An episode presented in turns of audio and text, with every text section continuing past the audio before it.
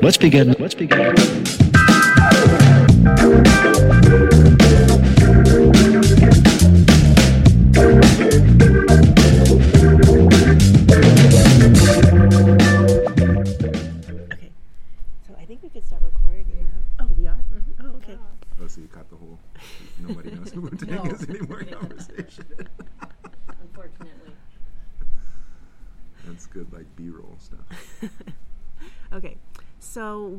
To today's event. Um, enter the Wu Tang Wu Tang martial arts, Wudang martial arts, as embodied wisdom and healing.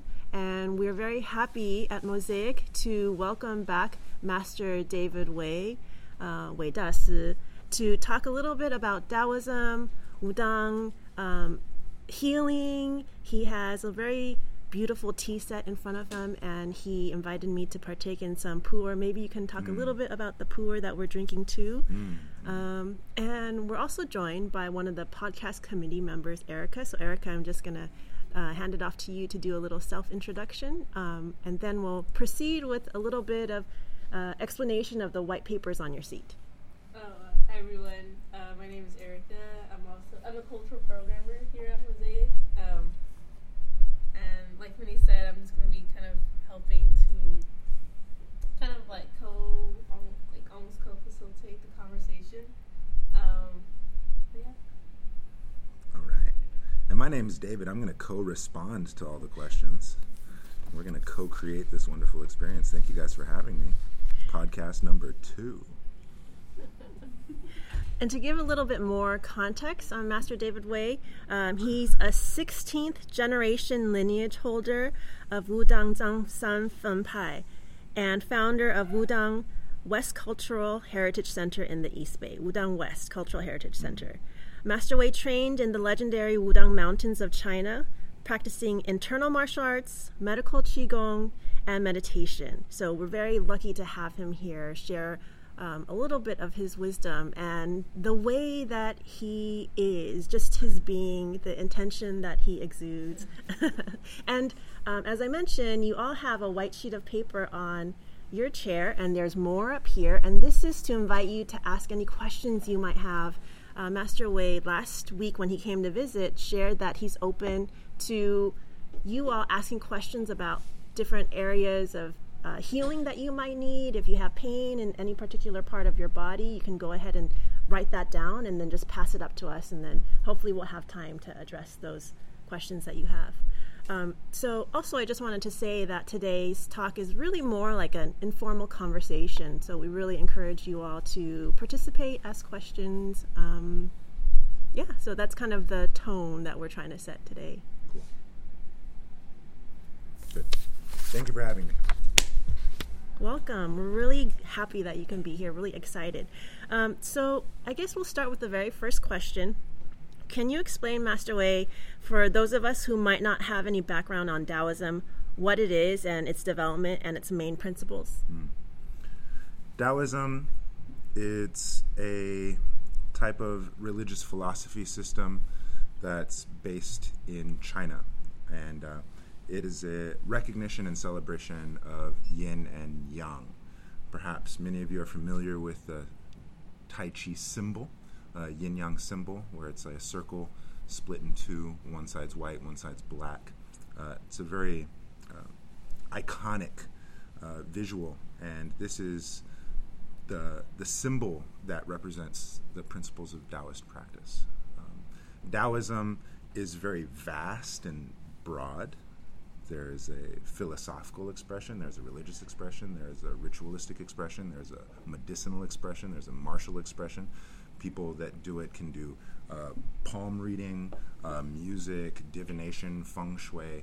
It's a very vast and broad uh, practice. And um, oddly enough, the the primary text for Taoism is attributed to a, a man named Lao Tzu, and he wrote a book called Tao Te Ching. And we were talking about this earlier before the conversation started. Uh, it was how the very first statement in Taoism is "Dao ke Dao, Fei Chang Dao." It translates to the Tao that can be spoken is not Tao. And so you just asked me what is Taoism, and I just gave you a long answer as to what Taoism is to me, and none of it is true. Uh, Taoism, it's, it's just kind of one of those unspoken uh, ways of being. And uh, those who try to put names on it only kind of limit its expression. And so we, uh, we don't try to contain it with, with words, so to speak. That speaks to us being an oral tradition mm-hmm. as well. Because as soon as you write something down, it's it's a label, it's solid, and it's wrong. and so, uh, no names, no identifiers, uh, no distinguishers. It's just Taoism, very vast, very broad, all encompassing. I hope you are thoroughly confused.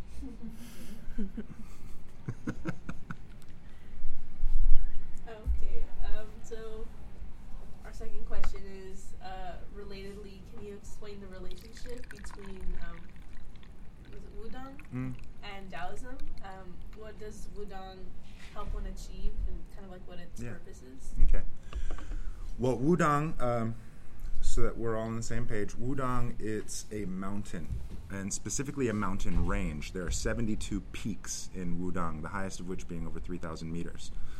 Uh, and so, Wudang Mountain Range is a kind of landmark, uh, an epicenter for Taoist arts and practice. And China recognizes Wudang as kind of the place to practice uh, Taoism.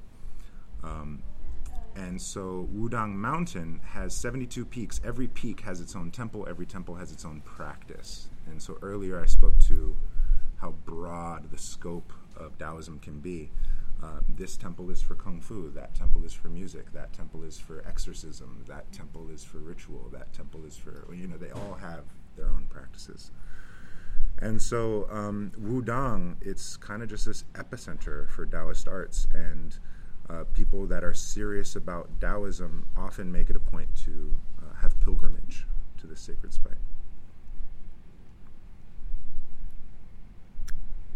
So, as someone who's spent years studying in Wudang Mountain in China, what would you say are some areas of difference between that form of studying as a type of education versus the education we're more familiar with in the U.S.? For example, going to college or grade school that we're familiar with in the U.S. Got it. I think um, I was kind of playing with this idea as I read this question earlier, and um, I have an idea. I don't know how well I can communicate it. Let's play. Uh, I think the biggest difference between the education I got in the temple versus education I got here in America in the educational system is that in the temple I was invited to learn about myself, whereas in college I was invited to learn about a thing. And what I think is that even in the West, when we go to learn about a thing, ultimately we still learn about ourselves. We learn about our time management. We learn about uh, how we handle stress. We learn about how we can keep communications with our, our social circles, yet still manage to stay on task and create results. Uh, we learn how to live in this world. And my understanding is a lot of employers, they don't even seek your college degree. They just want to see that you have it to know that you can follow directions, you can complete tasks, you can show up on time. You know, this bigger picture uh, that comes with your college degree, not just learning this thing. However, all that self development is often underplayed, undervalued, and you may or may not get it in your college experience. Whereas with this temple time, that is the curriculum. Who are you? Why are you here? What are you doing? What are you going to do with this skill? And uh, can you be of service to humanity? Can you be of service to this world? And then so the the focus of the learning it's way more internal and way more service based. Whereas in our Western educational format, it's can you learn this thing? Can you learn this skill? Can you earn a living? Can you contribute to society? You know, all that funky stuff. Which, you know, the trajectory has gotten us to where we are. For what it's worth. So that would be the primary difference, I think, in the educational system is uh, in the traditional Taoist scope, you go to learn about yourself. Whereas in a Western educational system, you go to learn about things. Would you guys agree? Ish. Yeah, you're on mic. Yes. Hey. cool. Next question. I have a follow up question to Yeah. that. Um, so, in the Western educational tradition, we Mm. might say if you're just learning about yourself, that's selfish. Mm. So, how is a Taoist tradition? Um, how would you explain that statement Mhm, um, or mhm. that um, that concept that learning about yourself is selfish to somebody who has been educated in the Western tradition? Mm. Um, well, in many ways, um, to throw that right back at you, going to a Western educational system is selfish. Why? Because you want to get educated, you want to get a skill, you want to earn money, you don't want to be poor, you don't want to be sad and, and broke and homeless, right? You want to get a gainful employment. And, and those are also kind of very selfish drives, too, right? And so, um, I guess both could be selfish in a sense. However, in our Taoist tradition, we honor selfishness as a prerequisite to selflessness. And in order for me to pour tea for everybody, I have to make sure I have water in my cup first. And so I have to be selfish to nourish my tea before I can be selfless and serve. And so the selfishness in our line uh, is a prerequisite to selflessness. And knowing that we can always return back to selfishness to refill my teacup so that I can continue to serve. Whereas I don't think that view is celebrated or even recognized as possible in a Western format. And so I hear myself saying East versus West, and um, I hope that I'm not coming off as abrasive or oppositional. It's it's just my observation and uh, maybe not optimal.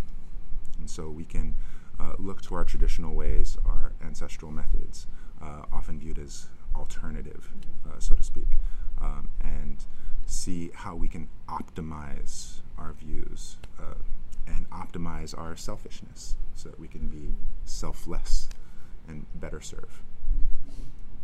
I hope that makes sense. you guys get that?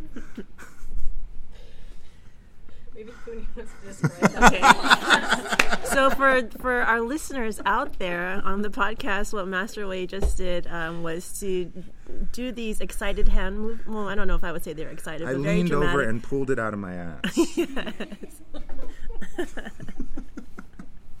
We're trying to make this accessible.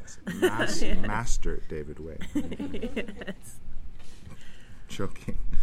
Next question. Let's go. I love this. Is fun. Well, I think you already like touched on it, but um, were there any like specific teachings that you would that really stood out to you that kind of made you that were like I guess that compels you uh, to make like Wudang part of your central life? Yeah, um, I think one of the simplest uh, lessons came from standing meditation.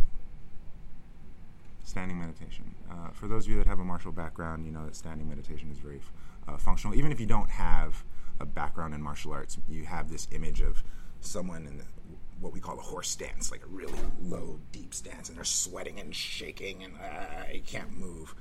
And so it's a very, very common practice across the board for all traditional martial arts, not just Chinese. And so I got a lot from that. Uh, so, first thing, the horse stance sucks. It hurts.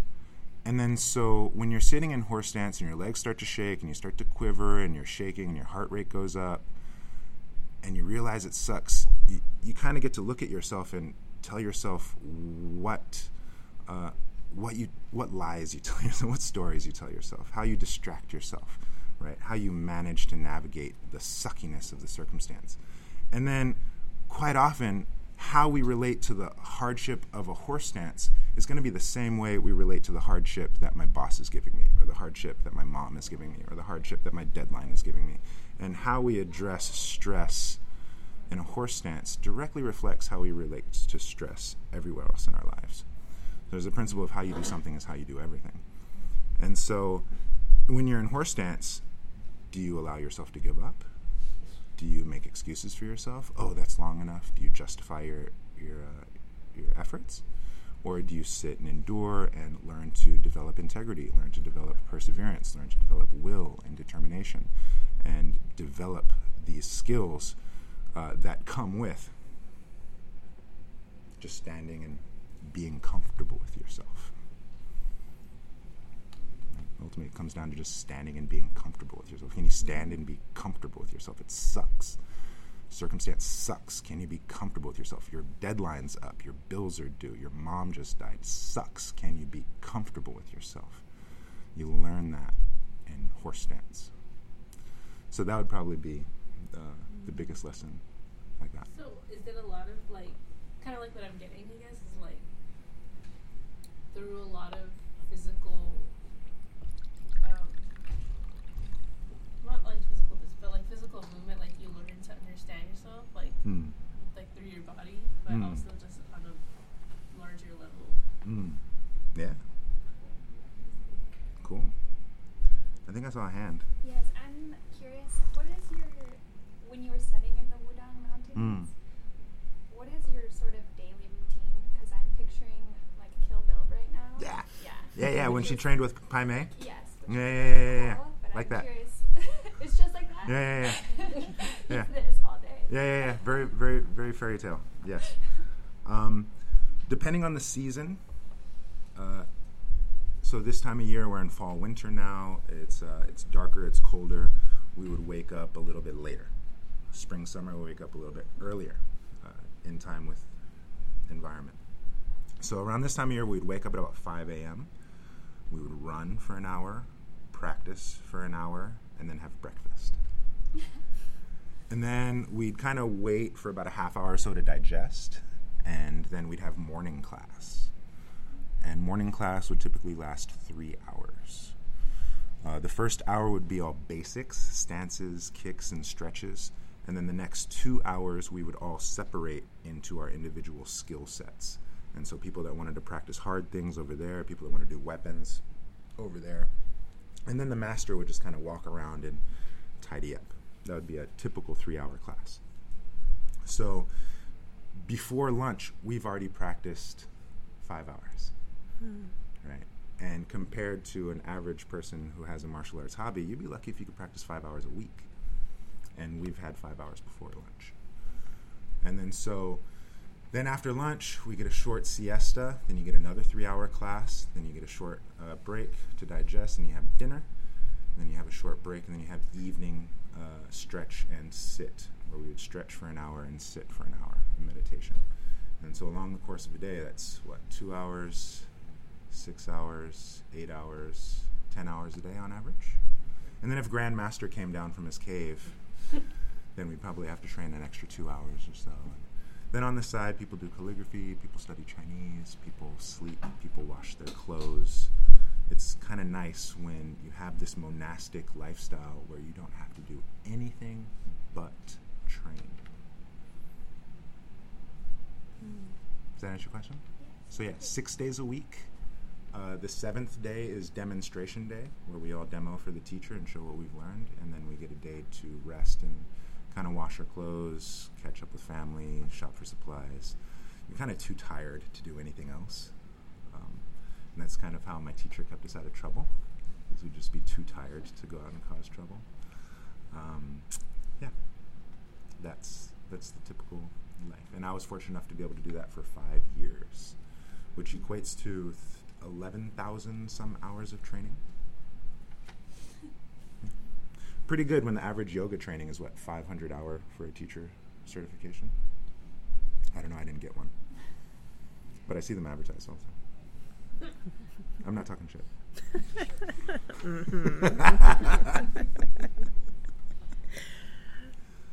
Next question. Okay, I'm ex- I'm really excited about this next question. Um, Uh-huh. So last week I had the pleasure of hearing some of your insightful thoughts about the topic of this thematic series we're hosting at Mosaic, and the topic is alternative ways of knowing and being. And I'm curious if you would mind sharing your thoughts on this Yeah. today Yeah. with everybody. Yeah. It's a funny, funny conversation topic. Yeah, alternative ways of knowing and being. Alternative. And so when we speak to alternative, we speak to um, what? Acupuncture, herbs, uh, alternative ways of thought, alternative views, alternative um, belief systems, right? Alternative. Uh, it's a funny word because when you break down the etymology of alternative, it's two words alter and native. And so the alternative is really an alteration of what is native. Does that make sense to you guys? And so when we speak to Chinese medicine or acupuncture and herbs being the alternative, uh, the reality is is that it's the original. And this allopathic Western view is the alternative. Allopathic Western medicine is less than 200 years old. TCM, acupuncture and herbs, and even systems that predate it from Tibet or from Kemet, uh, these systems are timeless. 5,000 year old minimum. And then, so what's alternative? Right? What's really the, uh, the alternative method of doing things? It's this quote unquote new modern contemporary view. That's the alternative. It's an alteration of what's native. So, yeah. Um, so, alternative ways of knowing and being, this is the original way of knowing and being. That's my thought on that. And what I appreciate about that is it makes me think about all the cultures that are that have these original ways of being that have been um, filtered out of existence through genocide and conquest. Mm. Cultures in Africa, um, Mhm. Na- North America, everywhere, really, Yeah, um, and how because they're heathens, right? yeah, yeah, quote unquote heathens, and how um, we've lost so many original ways of being. hmm All in the name of progress. Right. Yeah, and it's actually regress. Interesting. Yeah?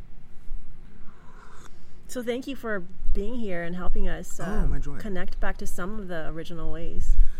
As if to say I have the, the connection. I'm still learning myself. but thank you. I'm, I'm glad that I have a perspective that you guys value. Um, it feels nice to know I didn't waste my time cultivating this stuff. Any questions? Was that it? There were more. Yeah, no, there are more. Definitely. I just wanted to make sure that. Um, so, as you kind of shared that, oh, you know, you're still learning, uh, what is your greater hope as you're still learning? Mm. Um, what do you, what do you envision with the knowledge as you continue to gain it? Do you want to still, like, do you want to teach it, right? Mm. Do you want to share it in some way? Like, what is the vision? Mm. Uh, my bigger vision would be to contribute to a culture. Um, I named my organization Wudang West Cultural Heritage Center. And so, um, Funi and I were speaking to this earlier.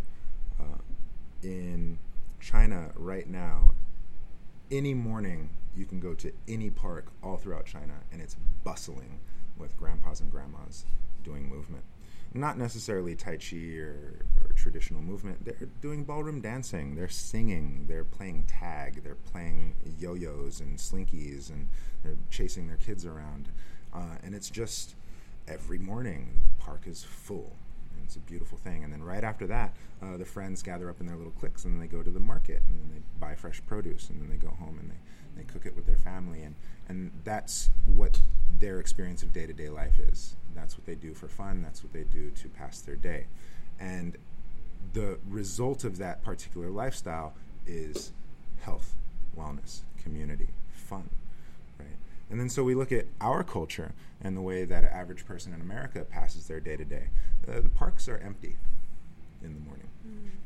Right? Uh, people are still in, in bed. And when they wake up, they force themselves after slapping the snooze bar hella times. And then they drown uh, themselves in a gallon of coffee. And they force themselves to go to a job that they hate to produce results that mean nothing to them. And then they go home and they drain their sorrows in alcohol and dance and party with their friends and uh, go home to do it again. And so the culture, the way we live our day to day life, of course, it's not how everyone does, but by and large, it's a it's a common practice in our culture to live that type of lifestyle, and the result is sickness. The result is uh, fatigue. The result is anxiety. The result is depression. Uh, the result is anger and frustration, and so we get the results of our lifestyle. And so, to bring it back to your question, what is my goal? My goal then would be to contribute to a culture where it is cool to wake up in the morning and go to the park with your friends and play tag, where it is cool to go to the farmer's market and get fresh produce and meet all the farmers and shake all their hands and hug your neighbors. And it is cool to go home and cook yourself a fresh meal and enjoy it with your loved ones and neighbors. And it is cool to do that shit every day. Not, oh, uh, this is what I have to do to get better. Oh, I just got diagnosed. Oh, I better start waking up. And it's like this discipline. It's like this thing that has to be done because I want that. So I have to do this. How about just do that because it's fun? And then health is a natural byproduct.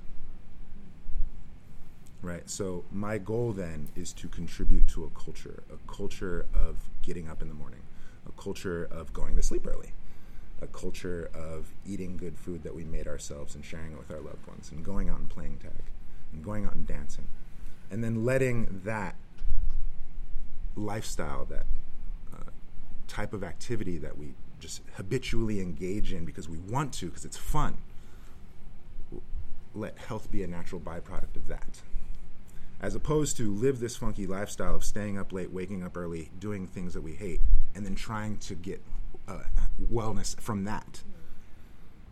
It's retarded. I'm sorry, that's maybe not the best word to use, but it's backwards, right? So yeah, that's my goal to impact a culture. One of the things that uh, you said earlier today, and then last week too, was about how wudang is an oral tradition, um, and I'm really fascinated by that. I'm teaching a class right now called Chronicles of, Edu- of Education, Humanities 10, and Yeah. we talk a little bit about the oral tradition and how the Yeah. oral tradition has been pushed so far out of um, what's considered a, a solid, valid way of knowing. So, can you share a little bit about how wudang is an oral tradition Yeah. and what that means and what it looks like? Yeah. Um, now, again, uh, Wudang is vast and varied. And so, how I'm choosing to express my lineage is orally. But if you go see my Kung Fu cousins or people from another mountain, they have books, they have scrolls, and they have sutras. Uh, however, in our line, we chose to go oral and non evangelical. And um, the oral tradition it's valuable because there is a distinction between information and inspiration. Right now we live in an information age. We all know how to lose weight. Who's doing it? We all know how to make money. Who's doing it? We all know how to graduate school. Who's doing it? We all know how to you know uh, turn in our homework early. Who's doing it? Right? We, we have this information but what we don't have is the inspiration to to do and so, in this oral tradition, I could write a book and maybe get the material out to a million people. But of those million people, how many lives do I actually touch? And of those million people, maybe the material is appropriate for some, but not appropriate for others. And so, when it comes down to oral tradition, I can talk to you and relate to you and transmit information that is specifically pertaining to you and your circumstance and your circumstance is going to be 100% different from your circumstance. And so it'd be irresponsible of me as a lineage holder to just throw out this mass palatable, okay, everyone do this. No, because uh, it's going to impact her different from it's going to impact her versus impact him. We're all going to receive it different. And so by putting out information, by writing a book, creating a video, I don't know who's going to receive it. I don't know how they're going to receive it. And it's in, irresponsible of me to throw out that information willy nilly. But when I speak to you, I can see where you're at. I can see what your goals are. And we can work together to co create something powerful and meaningful to bring value to your life. Right? And that is one on one, what we call transmission. One on one, I've impacted your life. I cannot have that type of, that quality of connection with a book through a website or through a video. Um, and so we, we speak to quality instead of quantity. And so the oral tradition really and allows us to attain a degree of quality that uh, we wouldn't lack or we would oversee or overlook in the search for quantity. Does that make sense? I hope that makes sense. Okay. More. There's another one, bull. Um, so, can you share a little bit about how spirituality, martial arts, and medicine come together in Wudang? It's all the same shit. So the all. It's all the same shit. Yeah.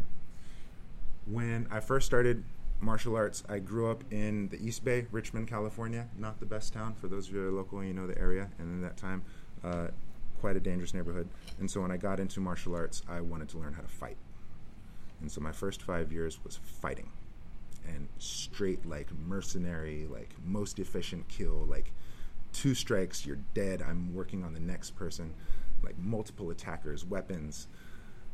I really was into how to hurt people. And after five years of that, I came upon an epiphany of uh, I can break an arm, but I don't know how to fix an arm. And um, my teacher said that boys break, men mend.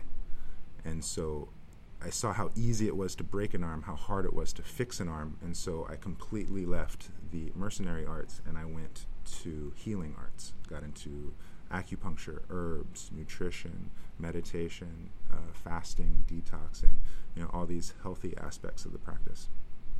And then beyond that, I knew that there was more, so that's when I went to the temple in China and I was a monk for five years to do the spiritual aspect.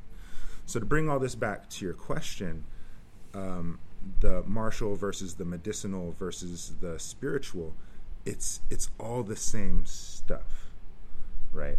And so, uh, this movement, for example, for those of you that can't see, it's a commencement breath. If you ever see someone starting a Tai Chi form, you can imagine someone's hands rising and falling in time with their breath, right?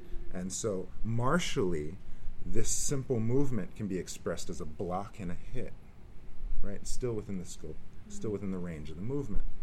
Uh, medicinally, this can help me uh, access full lung capacity and really maximize on my breath and harmonize my sympathetic parasympathetic nervous system and to you know really access uh, health through this practice. So it has a martial and it has a uh, medicinal. But also this same movement can be meditative. It can be calming. It can, it can help me address my emotions. It can help me address trauma. It can help me evolve as a person. And so it has that spiritual aspect as well. And yet it's still this one same movement. And so uh, the martial, medicinal, spiritual, ultimately, it's the same thing. What's different and what's distinct is the intention of the practitioner.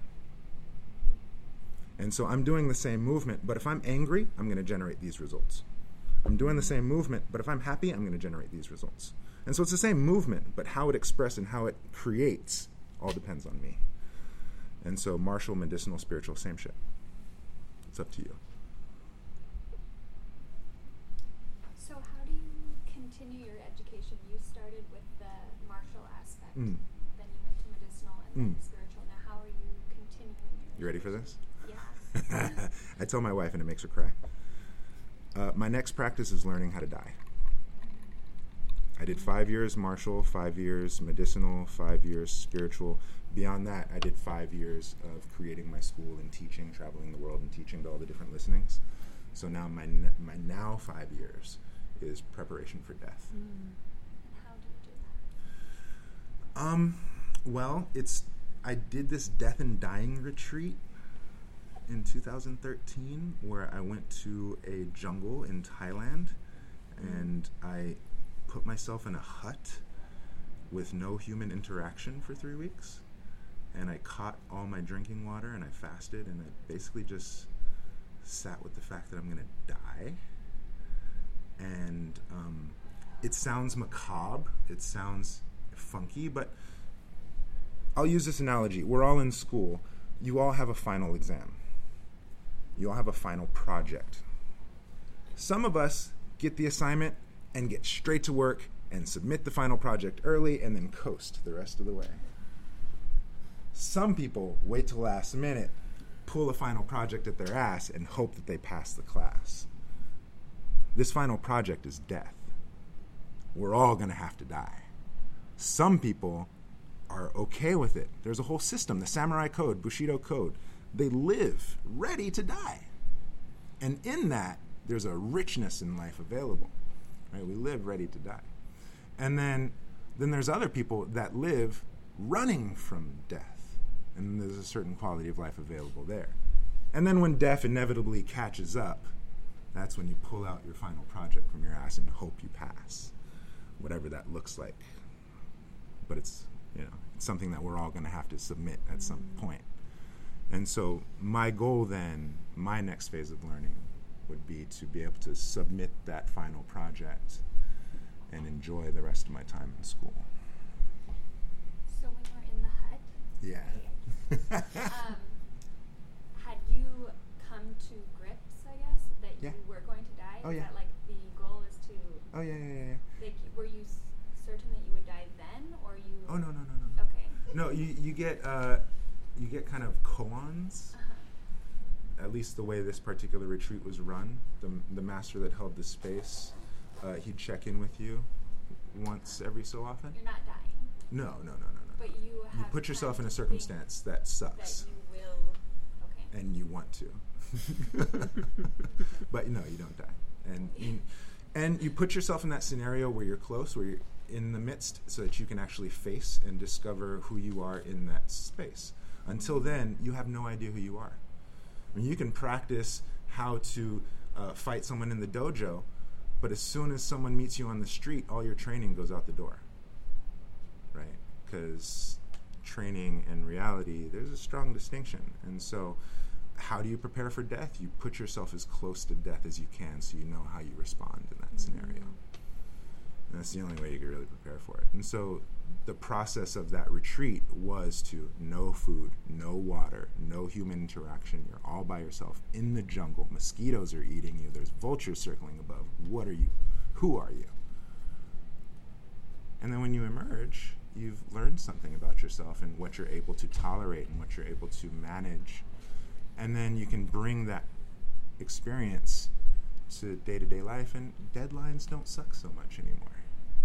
And pressure from your peers doesn't suck so much anymore.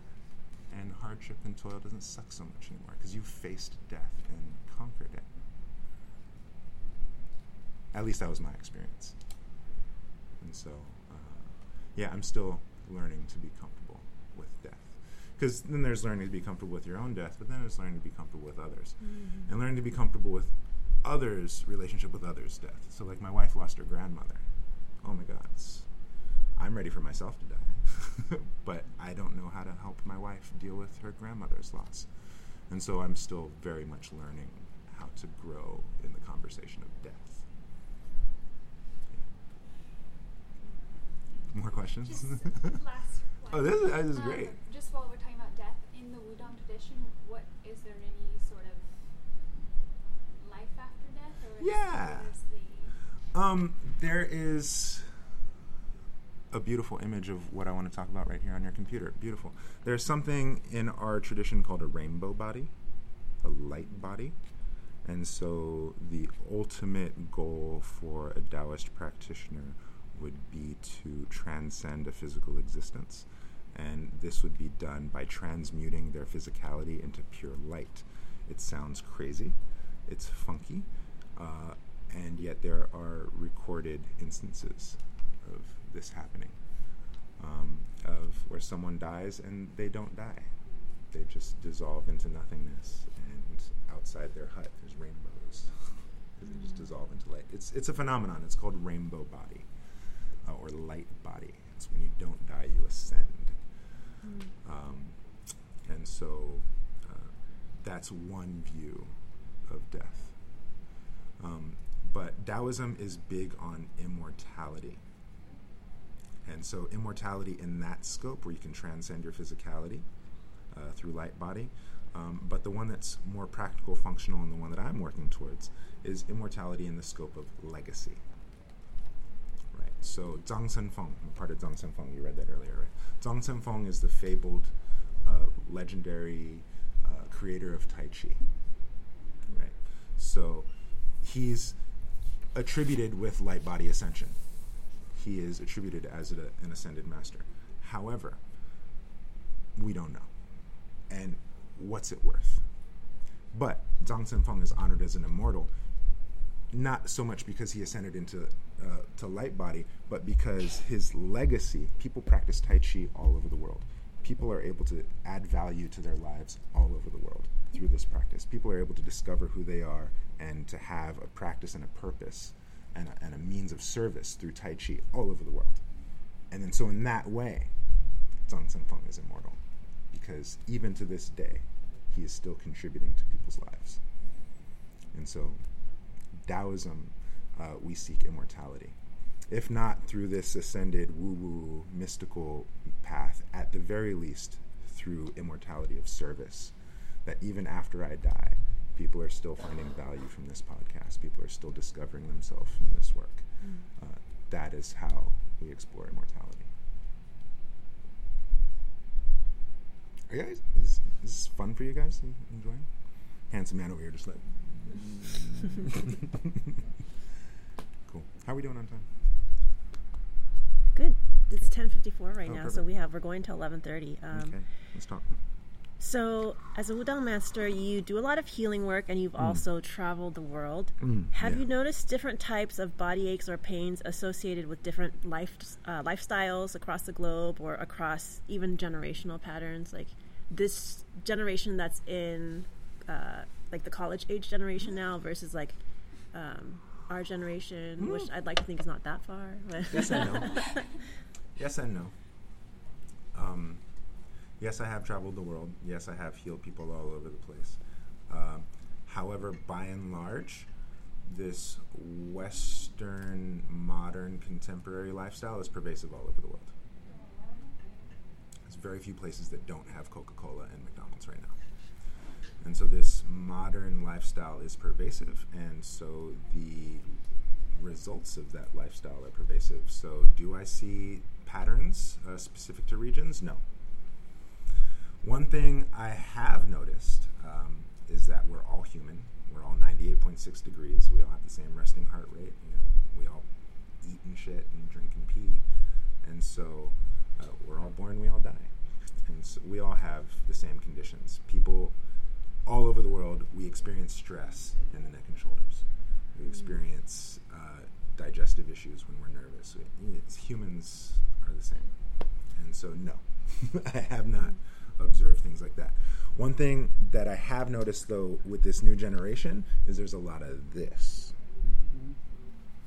And it's because we're doing a lot of this. And so, by this, for the audience um, that's can't listening later on, um, Master Wei's putting his head down, kind of looking down towards the floor. Yeah, imagine someone on their phone. Just look to the left of you, and you'll probably see someone on their phone. And just observe their posture. They're hunched over, their head is tucked, their chin is tucked to their chest. You got uh, traction on the cervical spine. And uh, consider that over time, the head is heavy and it will damage the neck and shoulders. Uh, and it's not a posture that's conducive to health in the long term. And yet, we're all doing it. And it's funny because my first job out of high school was in a convalescent home. And 100% of the old folk population of the convalescent home, every single one of them, had their head down. Hmm. And they didn't have cell phones in their time. So I can only imagine hmm. what our generation will probably look like roly polies. you know, all curled up by the time it's our turn to be 80, 90 in convalescent homes. And so um, now neck, shoulder is a really big thing. Now, depression and anxiety, restlessness, insomnia, mm. really big things. I'm mm. seeing a lot more cases of that. A lot more stress related funk. and that's all over the world, mm-hmm. yeah, everywhere I go. Interesting. Yeah. yeah, I just came back from China, Colorado. Uh, I was in uh, New York before that, and yeah, in China I was in Beijing, I was in Yunnan, I was in Shanghai, I was in Fujian. It's all the same everywhere. We're all like this. We're all stressed out.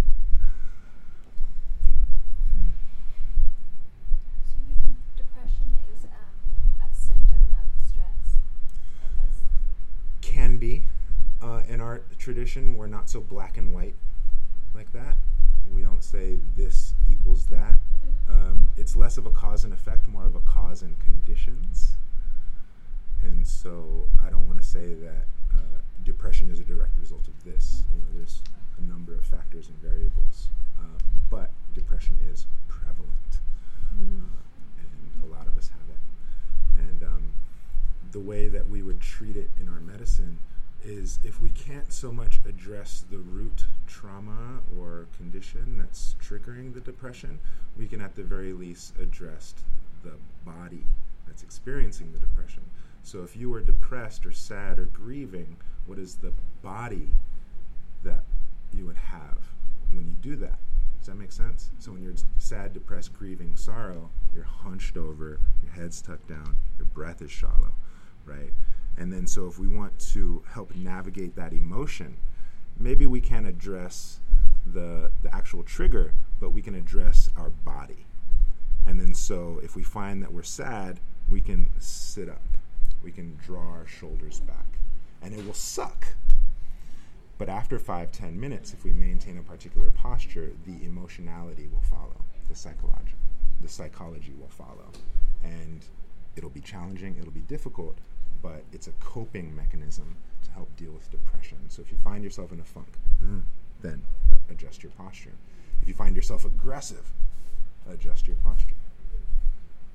So uh, somatic psychology is a whole stream. I'm sure the psychology department here on campus knows all about it. Um, so uh, depression uh, is big, and that's how we would address it in medicine. I hope I answered your question.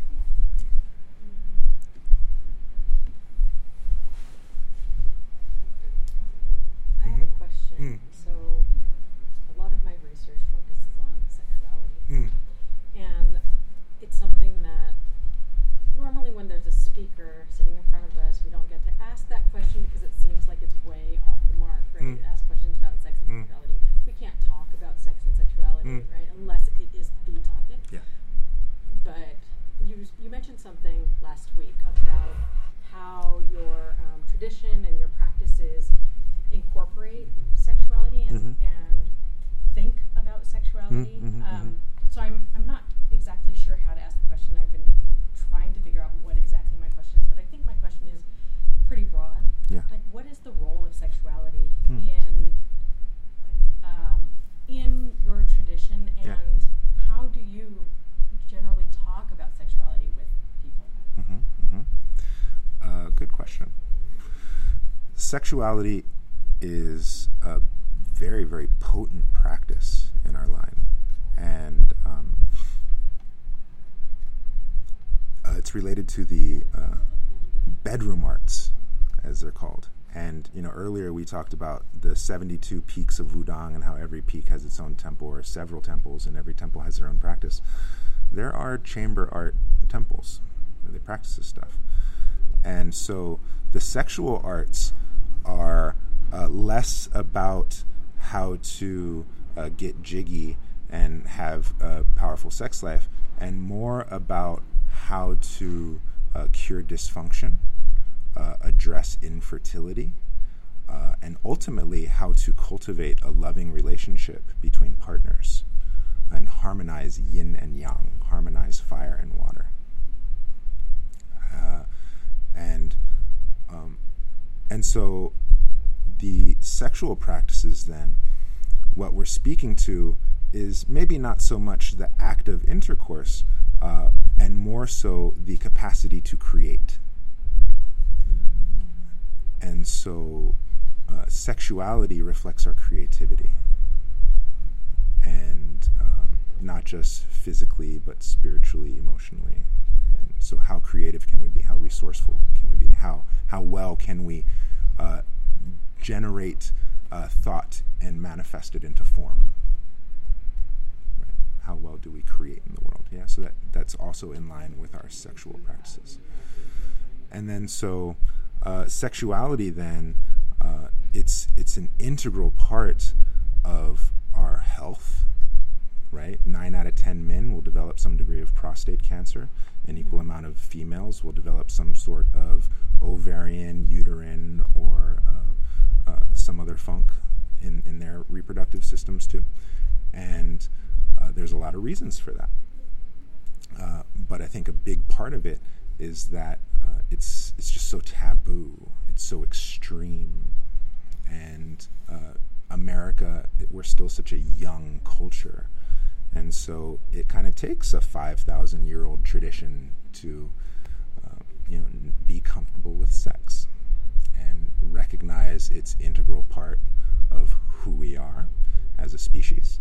And uh, a healthy relationship with our sexuality translates to a healthy emotionality, translates to a healthy physicality.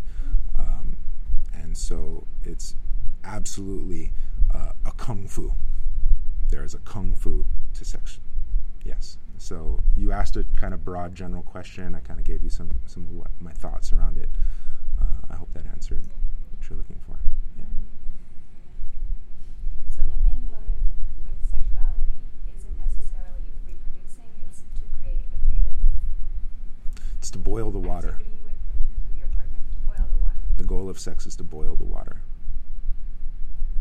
What I mean by that uh, masculine, yang energy, fire, uh, feminine, yin energy, water. Um, the yang energy naturally wants to rise. Uh, the yang energy has a capacity to burn itself out quickly. And in relation to the water energy of the, the feminine, it can be difficult to make the water warm, much less bring it to boil.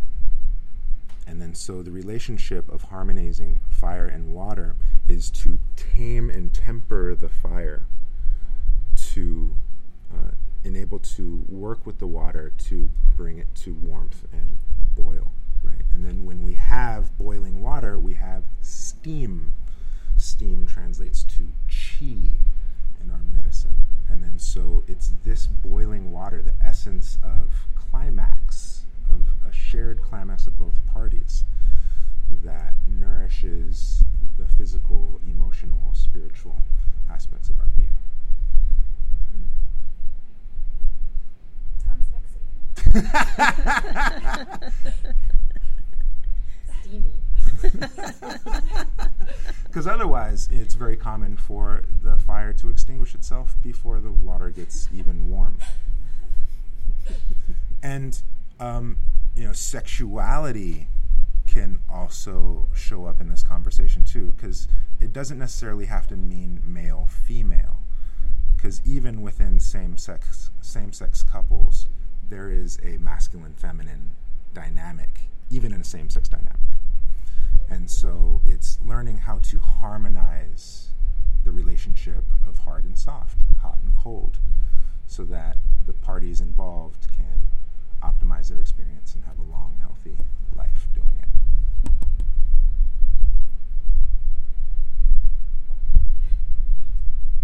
I'm gonna pass that on. I, I almost wish it was on Family Feud. Good answer, good answer, good answer. yeah. Um, since you're part of an oral tradition, Yeah. I've been hearing what you're saying and thinking of how I would translate it, not so that it was part of the informational stream out there, Hmm.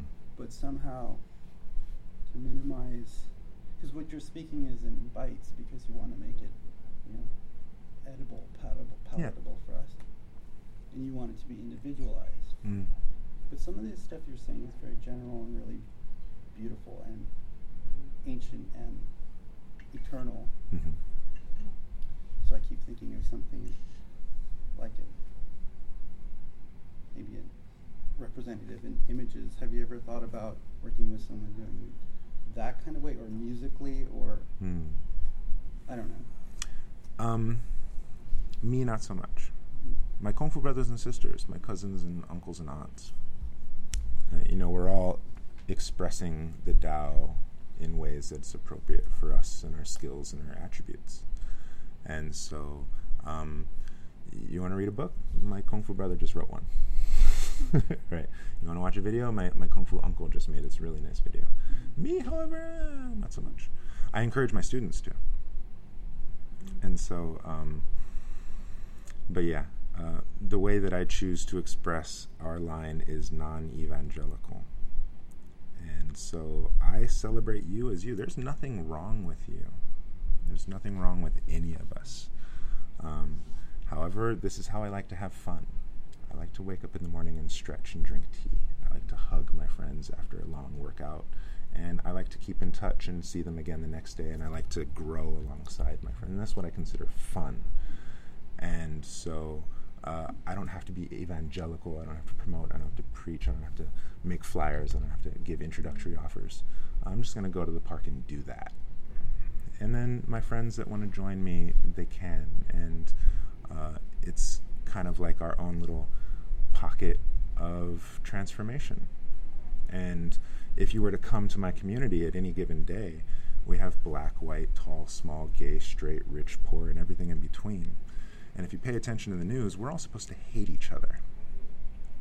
However, we can get together every morning, practice together every morning, drink tea and hug every morning. And it's kind of like our revolution without fighting. You know, Gandhi, the be the change, right? So we're there every morning, stretching and smiling. And we're in an information age. And so, sure, I can make videos and I can add more information, but I'm more cons- interested in inspiration. And so, come, I want to touch your life. I want to reach out and I want to impact change for the better and add value to your experience in day to day. And you may not get that from my flyer. You may not get that from my video, right? But if we meet and if we talk and we have eye contact and we relate, we're going to touch each other's lives and it's going to be beautiful. And so that's why I choose to express orally. Did that answer your question? Definitely. Yeah. Your voices are instruments. Oh, cool. Yeah. I have the good voice for radio. um, if if I may speak to something uh, about the West, our organization is Wudang West, and I'd love to speak to that really quick. Um, so, when we say West, it is often spoke of in the context of colonial uh, uh, colonial Europe, and so West is west of what? West of England, right? East is east of what? East of England, and so when I say Wudang West, I'm not a part of that colonial conversation. I'm a part of a cultural conversation, and so West, uh, when we speak to feng shui. May I? Yes.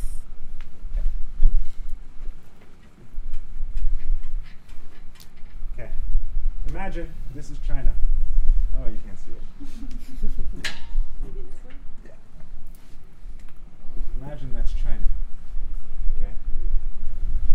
Uh, Beijing over here, what Shanghai over here, Hong Kong over here, Tibet over here, right? It's China, right? Looks just like it.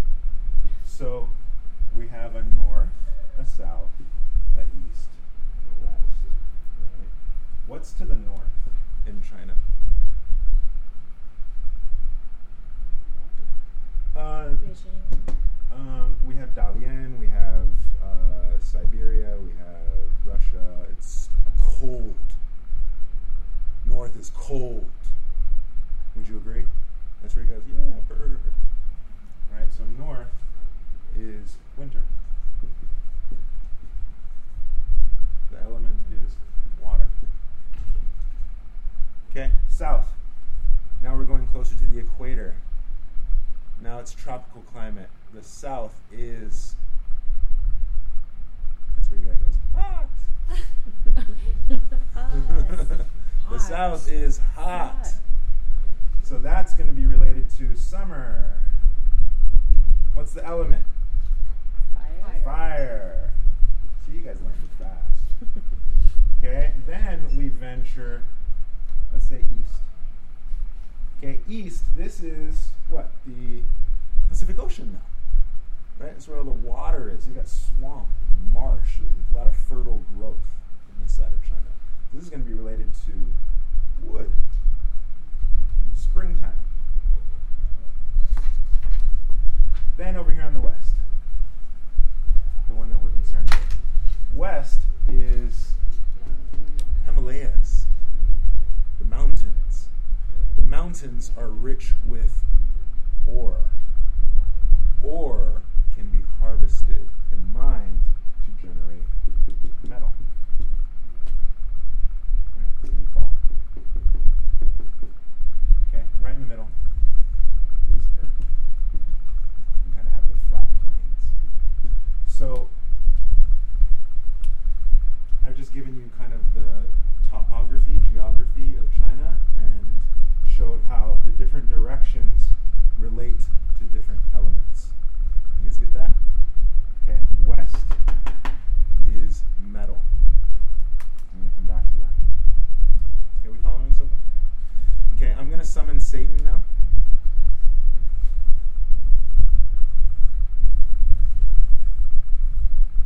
For our listeners at home, I just drew a pentagram. so I'm now going to show you these five elements again. In our tradition, we start with metal. Uh, metal's over here, so I'll just say it's here. Metal. Okay. Metal, we take a metal shovel to dig a well, which gives us water. Water nourishes wood.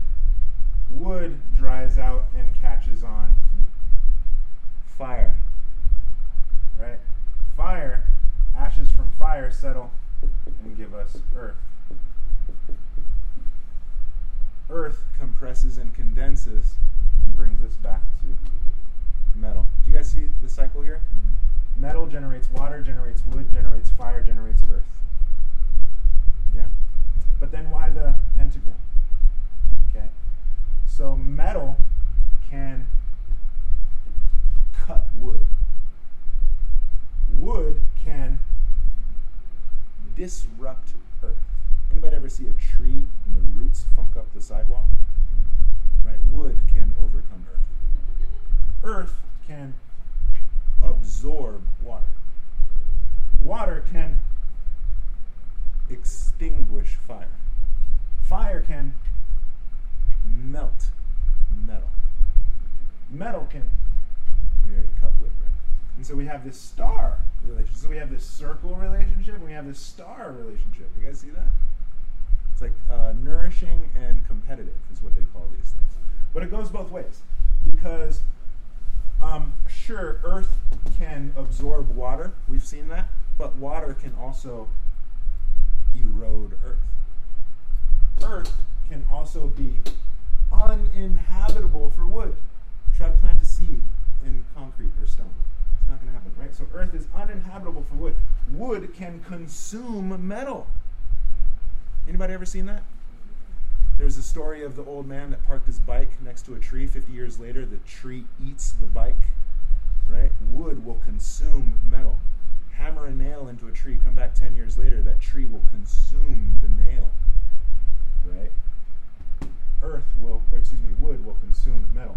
Metal will contain fire. And fire will evaporate water. So see how these relationships go every which way. Right? So I say all that to say this. What does this shit mean? Okay. Fire. What's the power of fire? Heat. Think again. If I light a match, what direction does the fire go? Up. The power of fire is to rise. Mm. What's the power of water? Down. The power of water is to go down. What's the power of wood? The power of wood, you're right. The power of wood is to grow bigger, to use your words. But not just bigger, bigger in all directions. as much as it grows up and out, it's also growing down and out, right? And it can only as much as it grows down out, right? It's related. So wood expands in all directions. Metal then, okay? So if water goes down, fire goes up. If wood goes all out, what is metal then? Metal goes all in. Did you get that? Okay. And then earth, what's earth? Stable, stationary, inactive, neutral. You guys following? There's a lot of information. Okay. All this relates to Wudang West. so, metal. What's the power of metal? It's to turn in. Metal is mystical. Of all the elements, metal is most mystical because it turns in. And if you polish it, it's shiny, it's reflective. And so, metal is an invitation to turn in and self reflect. Does that make sense? So, then metal, after we've turned in and self reflected, we move on to water. What's the energy of water to go down? So once we've turned in and self reflected, hopefully we realize that we ain't shit. And so we take on water and humble ourselves. Right?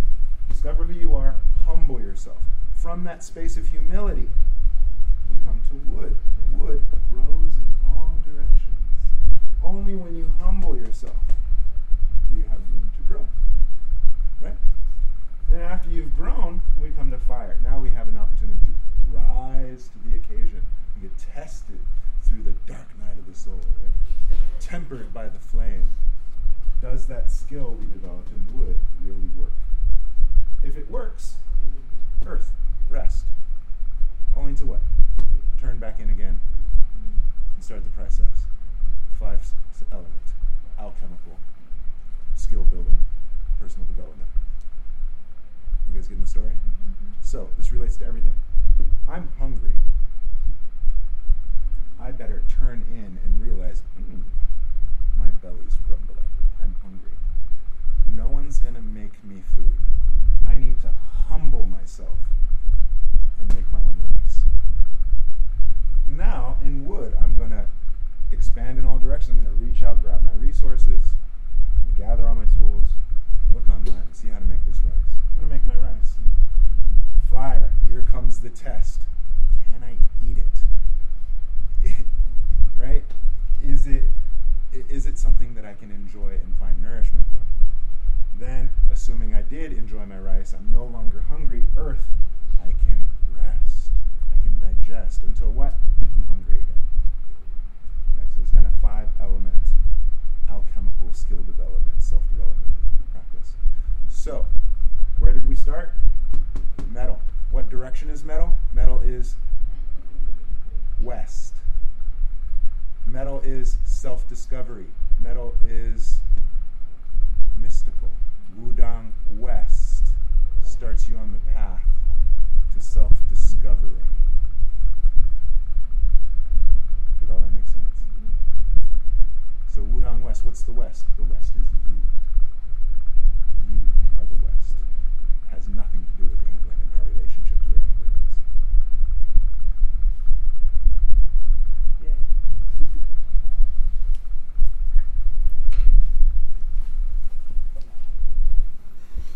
Do you want to ask the next question? I think it's number nine.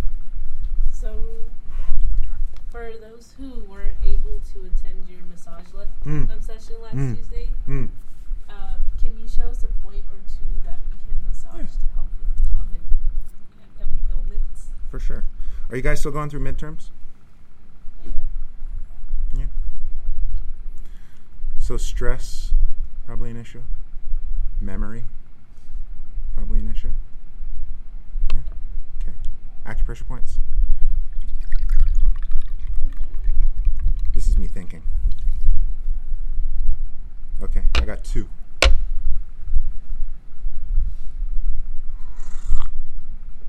For memory, yin tang, third eye point. Right.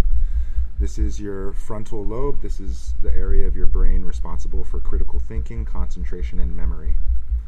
And so you can eat when you're trying to recall information, you can just kind of either tap, uh, hold it lightly, and kind of allow it to uh, contribute to your concentration, right? Or you can even lightly tap it and stimulate it that way. And when you tap, you can think of this area, but I want to invite you to try and feel the vibration of the tap into the the skull cavity. Right? You want to try and feel the vibration of the tap into the head. If that makes sense. Not something visualized, not something imagined or colors or lights, but try to feel the tap beyond the head and into the brain. And then when you are able to send that vibration into the head, we stimulate the pituitary, the hypothalamus, right? You stimulate pineal, right? We stimulate these various glands in the brain, right? That vibration promotes circulation, promotes blood flow. Blood flow promotes vital nourishment, food and oxygen, arguably making you smarter, right? At the very least, helping to keep the brain nourished while you're working it so hard trying to remember all this information for your midterms. Right? So tapping. The other one that's really, really uh, good for stress and tension is going to be bladder 10. Bladder 10 is going to be on the occiput, so opposite of this point. The way that you find this point is to interlace the fingers and notice your thumbs. You can ride your thumbs up the base of the neck and feel that on either side of your cervical spine, you're going to have this band of musculature that kind of holds the neck up and erect. Do you guys feel that? And you can almost pluck that band. And depending on how stressed or tense you are, depends or reflects the quality of tone that you're going to get from your plucking. Yeah? So some people's strings are tighter than others for sure. Now, if you were to ride all the way up, those two bands of muscle up along uh, the spine, you'll come to the base of the skull and you'll find that there's two archways that you can feel right at the base of your skull. And if you do it just right, it should feel quite nice. And so the partner to this point is going to be down out by the ears. And this is gallbladder 20. And it's kind of like a, where Frankenstein's knobs would be, right? And then so from this setup of interlaced fingers, you can kind of rest your hands behind your head like you're reclining on a beach. And then just really dig in to that archway beneath your head and out to the Frankenstein knob points. And uh, the good thing about massaging yourself is that if it doesn't feel good, it's your fault. And so you, know, you want to engage yourself away and press in such a way that feels good and nourishing for you. And then so the benefit by massaging the front, this is going to be for your memory, concentration, right? Uh, for the back, this is going to be for your um, stress and any tension that gets built up from, you know, reading and being all funky with uh, midterms looming over your shoulders. So those are your points. Yin Tang here in the front, and then bladder 10. So third eye point and occiput. Some good self help for yourselves. Thank you. So we only have a few minutes left, um, and we have a couple questions towards the end. But I did want to um, create a little bit of opportunity for students who might have, or people who are listening who might have like specific points on their body that they have questions about. Um, because I did mention that a little bit earlier. So if anyone heard that and was like, "Yeah, I want to ask about this or that," What? Free massage? any points? I know last week um, somebody asked about lower back uh, pain. Um, another was knee pain, ankle pain. So over the weekend, recently. Um, I was sent to like the ER because I was having like pain in my lungs for some reason. Mm, mm-hmm. Um, and they ran like a bunch of tests, but they didn't know what it was. Mm-hmm. mm-hmm. So like, but I just like lately. I mean, I'm, on like pain meds right now, but like can only avoid it for so long. So, but I don't know like why my lungs are hurting. Like, mm-hmm. and some people were saying because it's stress. Got it. Sure. Yeah. Uh, lungs. Pain in the lungs. Well, Northern California just had some serious fires, and so respiratory issues have been on the rise this last month. Um, however, those fires have since cleared, um, so it may or may not be related to that. Uh, stress and anxiety absolutely have an impact on the quality of your breath. You can imagine if you're stressed or scared, eh, how would you breathe? Typically short and fast. And if you're not utilizing all of your lung capacity, then chances are uh, water is going to accumulate, dust is going to accumulate, um, pollution can accumulate. If you smoke, you get tar, mucus, or phlegm that accumulates. And the more shit that's in your lungs, the less you're able to breathe. That makes sense. And then, so in our tradition, we directly relate the quality of our breath to the quality of our life. Consider that food, you can go weeks, water, you can go days, air, you can barely go a few minutes. And so, breath is the most vital function of our existence. And even in the Bible, every now and then I'll quote Genesis uh, God molded humanity from clay and breathed life into us, right? And then you have all these divine names uh, God, Allah, Krishna, Buddha, Jah. Uh, ah, this is ah sound. And we begin to see that ah, right? If God breathed life and how, how do you exhale? Ah, ah, right? And so when we inhale, we don't just inhale breath, we inhale the life of God. We inhale life itself. So if you're having pain in your chest, if you're having a hard time breathing, you are literally not connected to God. At least in our context. Is this making sense? Yeah. Right? And so whatever that means to you is whatever it means to you. There's no good or bad, right or wrong. However, it would be of value to clean out the lungs and optimize your breath. Because if you optimize breath, you literally optimize life. Does that make sense? And so, what I would invite you to do is consider that a painkiller may help address the symptom of pain and discomfort, but you haven't addressed your lifestyle, you haven't addressed your habits, you haven't addressed your environment, you haven't addressed your relationship with your lungs. And so, as soon as that painkiller is gone, the problem will persist. You just kind of swept it under the rug for the time being. And now your liver and your kidneys have to process that pain medication, and your neurotransmitters have to deal with that new chemical. And so you're actually doing more harm than good. Does that make sense to you guys? And this is medicine. Right? And then so for you, I would invite you to simply take deep breaths in through the nose, out through the mouth, and make a day of it. Because chances are you're going to be breathing anyway. so might as well like get some kung fu in there. Like do it well. And so when we have pain in the chest, number one exercise tap the chest. And then use both hands. Yeah, do it with me. Come on. And we can all do it. And then what we're going to do is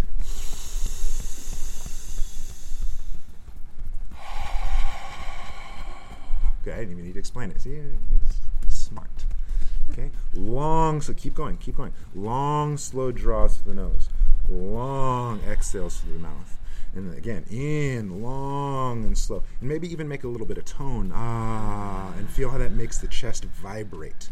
Ah. We're not looking for marching bands, we're not looking for fireworks. But maybe you feel a gentle vibration when you go, ah, there's a, a reverb in the chest. You feel it? Make the noise. I want to see it. Ah, you're on mic. Go. Ah. Yeah. good, good, good. Now keep it up. Let's do a few more breaths. And really tap. And so male, female, we're packaged a little bit different. I get it. However, you can really get the sternum, you can really get the collarbone along the clavicle, you can get up into the shoulder corner, you can get it here along the floating ribs, even down by the diaphragm, basically anywhere that you have lung. Right? You want to tap that shit. Okay, and then.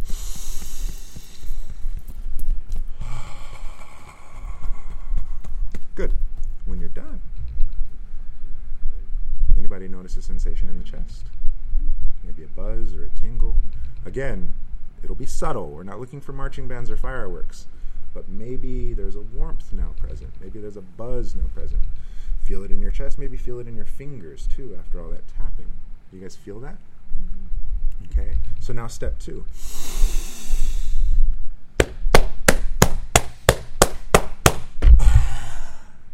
Do it with me.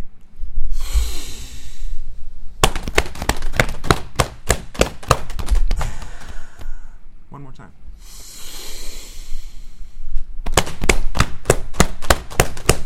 And, ah, good. Now, once again, feel your chest. Feel your hands. Smiling. Feel good? You feel the buzz, you feel the tingle, you feel the warmth. You've done this before? Oh, good. Pranayama. Okay. Good. So, what's happening? Okay.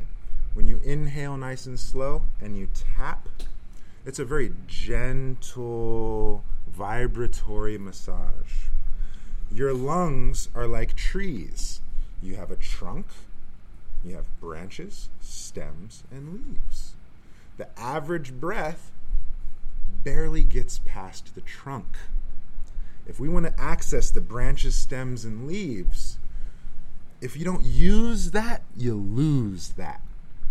And so this gentle tapping opens up all those small bronchial pathways, allowing you to take in just a little bit more air than you normally would. Does that make sense? Good. So we're optimizing your lung capacity with a gentle tap. Now you want to do it more. Okay. So then that was step one, taking in more air. Right. Step two. That's clear the crap out. Consider that when the lungs are empty, like a balloon, they're flat. When the lungs are full, they expand. Right? What did we do before we pounded and pat? Take a big full breath in so that the lungs are expanded. Now that the lungs are full, what do we do? We hold that breath so that the lungs stay full and then pound and pat. Why is this important? When the lungs are empty, there's no room. When the lungs are full, now there's room. Tar, mucus, phlegm, pollution, dust, water, smurfs, whatever resides inside your lungs. right? Now there's room for this big jarring impact to knock this shit loose. Does that make sense? So, step three, the last part. Out, out, out, out, out. That's distinct from. You get the difference? That's in, out, in, out, in, out. We only went out, out, out, out, out. And that out comes from here. So if you take two fingers, put them right here on your uh, diaphragm, just below your uh, sternum, cough. Good. And you'll feel that this musculature around your diaphragm engages to generate that cough. And that cough kicks out the shit from your lungs. And so we want to maybe not cough, but generate movement from that same musculature. And so these three aspects are the first exercise for our lung tradition, how to nourish the lungs. And so now I've just given you a tool to open your lung capacity, clear the lungs, and expel any toxins inside you. Or how about just take a pain med?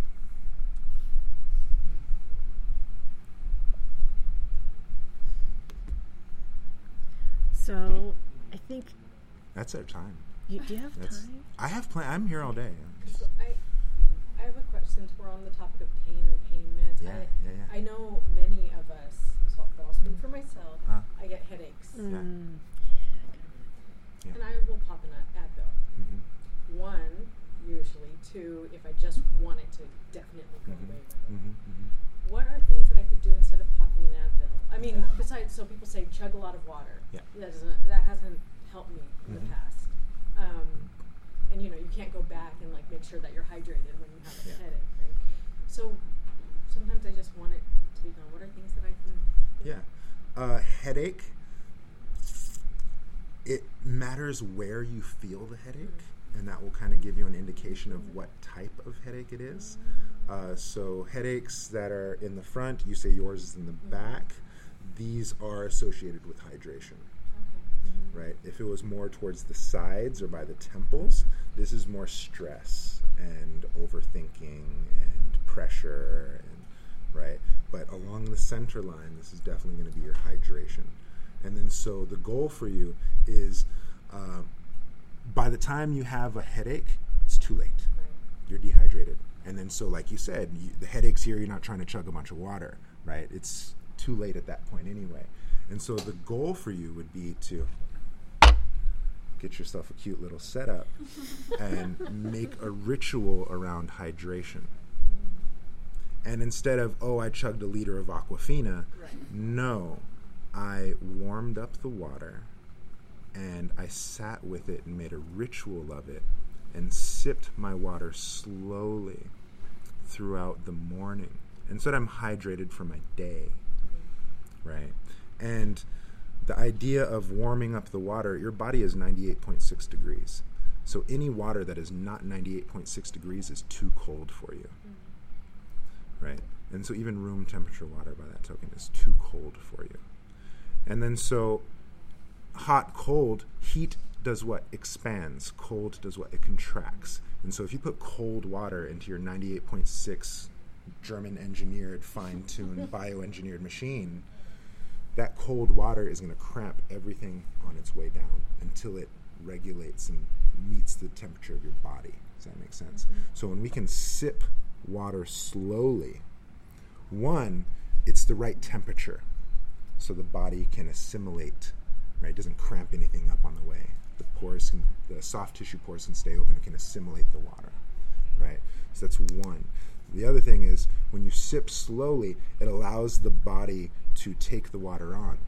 Versus if you chug it, it goes straight to your stomach and it comes right out your bladder. Right? But if you sip warm water slowly, your body has a chance to assimilate the fluids. And then that should drastically reduce your experience of headaches as a preventative, not as a this is what I do on the onset of. Does that make sense? So daily hydration ritual. Make it a spiritual practice. Yeah. Masaru Emoto, messages in water. Yeah. Grateful for your water. Yeah. Snowflakes. Yeah. Okay. Good. So make it a spiritual thing. Okay. In the event of an onset of headache, there's a powerful point called large intestine 4, Hegu. And if you remember from the acupressure that we did last week, I called it the poop trigger. It's the constipation point. It's also I don't. I wasn't here, unfortunately. Oh, Where is that okay. Because I'm not Got it. It, well, it's it's a dual purpose. It's I call it the constipation point because that's what sticks to people. It's what they remember, and I like to make poop jokes. Uh, but it's also the go-to for any type of pain in the body, and specifically headaches. Right. So the way you find this point, it's rude to point. Okay, so point at me, be rude. Okay, and then so you have the the finger. Now go past the knuckle into the base of the finger, and you'll see that the finger actually stems from the wrist, right? And you can kind of trace along that bone, right? And you feel that bone there. Now, if you go lateral to the vertical bone and kind of do this cross fiber thing, you may feel that you can pluck a band of connective tissue in the same way that we could pluck this band here by the neck. There's a a band that runs parallel along the finger bone that we can pluck on that mm. too. And you'll find that you can get it really, really deep by the pit of the thumb. You can get it really, really high up by the knuckle. And so this whole little kind of one inch range, you can really work that point. And if you get it just right, there's a zing to it, and it'll make you jump. It- you know, it's a it's a really sharp point when you get it just right. Mm-hmm. But with regards to healing your headache, you want to find that sharpness and kind of hold it. And oftentimes with headaches, it relates to tension. You're thinking a lot, you're racking your brain. The, the head needs more fuel to work, so a lot of blood goes up there. Now there's a lot of tension. It's really crowded up here, a lot of brain, a lot of blood. So it results as headache. We have that experience of headache. So to relieve the tension, we want to kind of invite the blood to flow to other areas of the body, right? So by stimulating a point really sharp and hard brings our attention there. When our attention goes there, the mind goes there, the blood follows. And that will relieve the tension headache of all the pounding that's going on up here. Is that making sense? Mm-hmm. So hydrate, massage. Good medicine? Or is Advil and then Thank you. and your liver and your kidneys will thank you when you're 70, yeah? yeah, right. Thank you. You're welcome. Cool. It's past my time, but I'm happy to stay. I just need more water for my tea. Um, can I just ask the last question Hmm. as an opportunity for you to talk about like, well, you already talked a little bit about Wudang West, but maybe any last words about Wudang West, and then if you still have more time, I think there are some people that still have more questions. Okay, yeah, fun. Um, but I did want to ask if, um, for those of you and us who are interested in learning more um, about either Taoism or Wudang, um, and embodied knowing and being in general, Yeah. where can we go? So this is my way of trying to, you know, enable you to have a chance to talk about Wudang West. Yeah. Um, if there's enough interest, uh, you know, we could probably start a club here on campus. And uh, I'm sure someone would be happy to be a club advisor. and I'm sure we have enough students to get the six necessary students. At least that's how it was in my university. Needed six students and an advisor to have a club. And then we all know parliamentary procedure and bylaws and such. So we could generate a Wudang West cultural club here on campus, and then you could convince me to come and we can do regular movement. And uh, and it would be a joy to serve you guys in that way, to add value and contribute to your lives in that way. Uh, and so, if there's an interest, uh, I'd be more than honored to come and work with you guys further. So that's how we can make Wudang West available. Is I will bring it to you. How about that? Wow.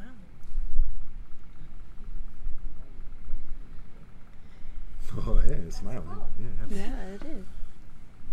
Yeah, a little bit of incriminating evidence. Maybe we can edit it out. When I was in college, uh, I was the president, vice president, secretary, and treasurer, and all six members necessary for a one-man club. I had a, I was a very small school, and so as long as you did the paperwork, you can kind of get away with that stuff. And so, I was a one-man club, and I applied for budgets and I got money from the school to have special events. And uh, it was a great way for me to um, kind of learn that skill set that eventually translated to my Cultural Heritage Center and my nonprofit, right? having that type of experience in student government. And so uh, I would uh, invite you guys to consider starting your own club and get that experience, get that uh, management and uh, that um, that um, that government experience, which will translate very well to later on when you try to embark on your own programs and projects. And then finally, did you have any parting words? Yeah, none of this is true. All of it is bullshit. Don't believe a word I say. Try it for yourself and see if you can get value. So, if there, I think you had a question, Katie. I do. Um, so I thought it was really interesting when you gave her advice with her breathing, and you said that the breath is like God. Mm. And I, as you had been speaking, I was sort of trying to figure out the religious aspect of this, Mm. um, of your tradition. And it seems like it was very, it was self, like working on yourself is a huge part of it. Mm. And how does that relate to God, or how does that compare to other religions, like Yeah. you mentioned earlier? Yeah. I have a really simple answer for you. Three words. I don't know. I have no idea.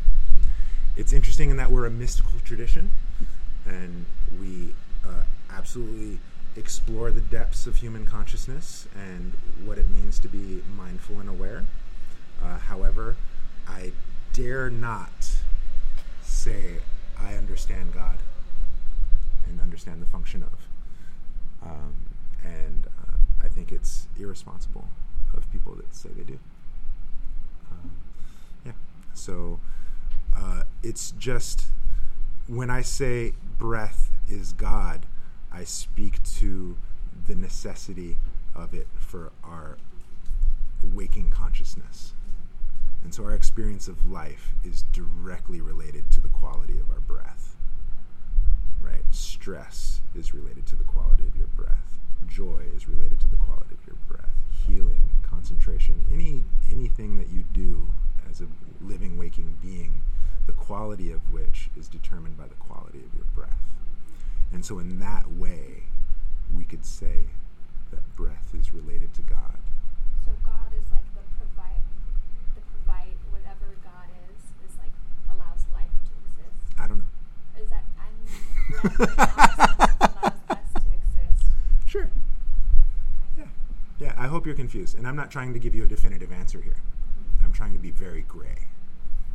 Right? Because ultimately, I have no idea how to contain God with words. In the same way, when we started this conversation, you can't contain Tao with words. You can't contain God with words. And as soon as somebody puts their foot down and is bold enough to say that this is God, this is Tao, you're an idiot and you've lost.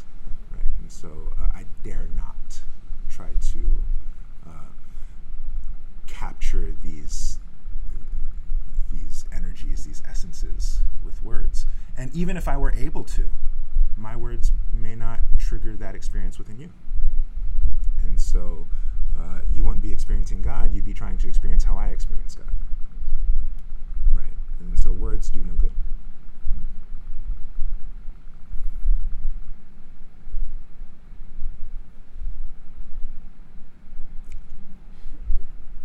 So I think at that point, um, we're going to invite us all to welcome, I mean, not welcome, to thank um, Master David Wei for all the information he's provided for us to think about and continue to think about and hopefully practice also, embodied practices.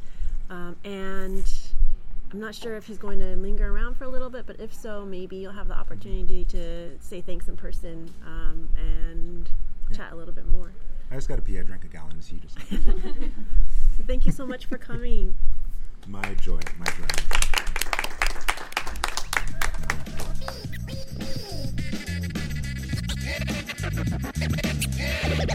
Listen, listen carefully.